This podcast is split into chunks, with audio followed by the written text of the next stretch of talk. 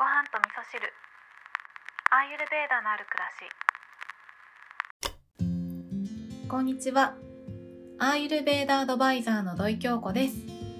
えー今日のお話はですね、ムドラの話をしようと思います。昨日はですね、エネルギーの流れのお話をちょっと出させていただいたんですけれども、このムドラっていうのはエネルギーの流れと深く関わりがあるものになってくるんですね。で私はアーユルベーダを学ぶまではムドラっていう言葉を知らなかったんですけどムドラを見たことは何度も何度もあってそれぐらい日常に溶け込んでるものだったんですね。でムドラとは何かっていうとですねあの大仏様がやってる手の形であったりとか観音像がねよくいろんな形の手を形作ってると思うんですけどあれがムドラなんですね。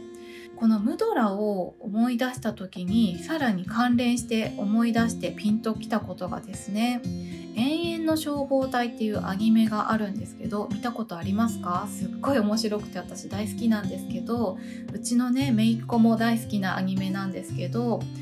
このね永遠の消防隊の主人公である新楽坂部くんっていう子がいるんですけれどもこの新楽くんがですねもっと強くなりたいと言ってすごい強い消防隊の隊長のところにねえー新門紅丸隊長のところに弟子入りをするっていうことがあるんですけどこの紅丸隊長から伝授してもらうのが手の形まさにムドラなんですね。でアニメの中でもですねまさにこのエネルギーをコントロールするっていう意味で、えー紅丸隊長から新楽に伝授されているものになっていてそのアニメを見た時にはねすでに私はアイルベーダ勉強した後だったのでおムドラだって思いながら見ていたんですね。でちなみにですねこの新楽のムドラっていうのはえーっと空のエネルギーと風のエネルギーをコントロールしているムドラになるので多分ねこれバータを落ち着けるムドラなんじゃないかなっていうふうに思ったんですけど私が持ってるねムドラ辞典の中には同じものはちょっと載ってなかったんですけどおそらくね気が散ってしまうのを抑えて集中できるようなムドラになるんじゃないかなっていうふうに思いながらアニメを見ておりました。でですね今日はですね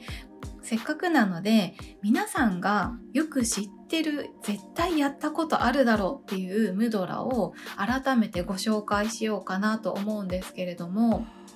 これ多分やったことない人いないんじゃないかなって思うんですが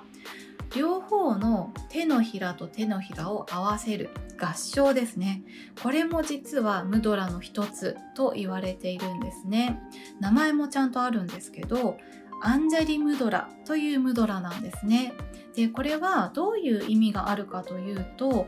神との統合を呼び覚ますという意味があるんですね。で神なんていう言葉を出すとまたちょっとうさんくさいんじゃないのって思われる方もいると思うんですけどこれね私の感覚で言うとこの合唱することによって自分のエゴというものを一旦ちょっと置いといて神聖な気持ちになる。本当の自分に返ってくることができると。そういう感覚があるムドラだなと私は実感をしています。でこれはですねアイルベーダ的な言い方をするとですねバータピッタカバという体のエネルギー動作を全ての動作を落ち着けてくれる効果があるものなんですね。で効能としてはですね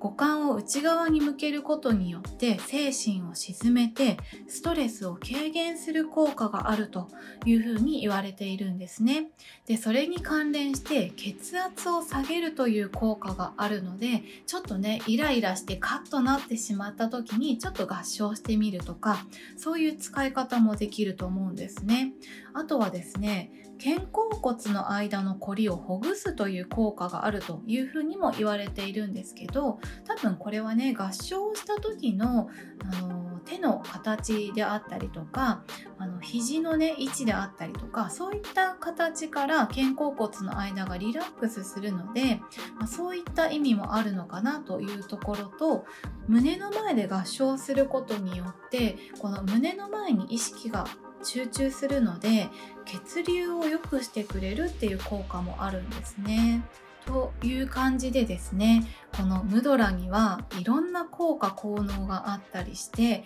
たかが手の形なんですけれども実際にやってみると感覚として感じることができる面白いものだなぁなんてね思いながら私もねいつも瞑想する時に、えー、このムドラを取り入れたりとかしているんですけどちょっとしたおまじないとしてね覚えておくと日常の中でもね役に立っていくことがあるんじゃないかなと思って今日はこんなお話をさせていただきました。今日も聞いていただきましてありがとうございます。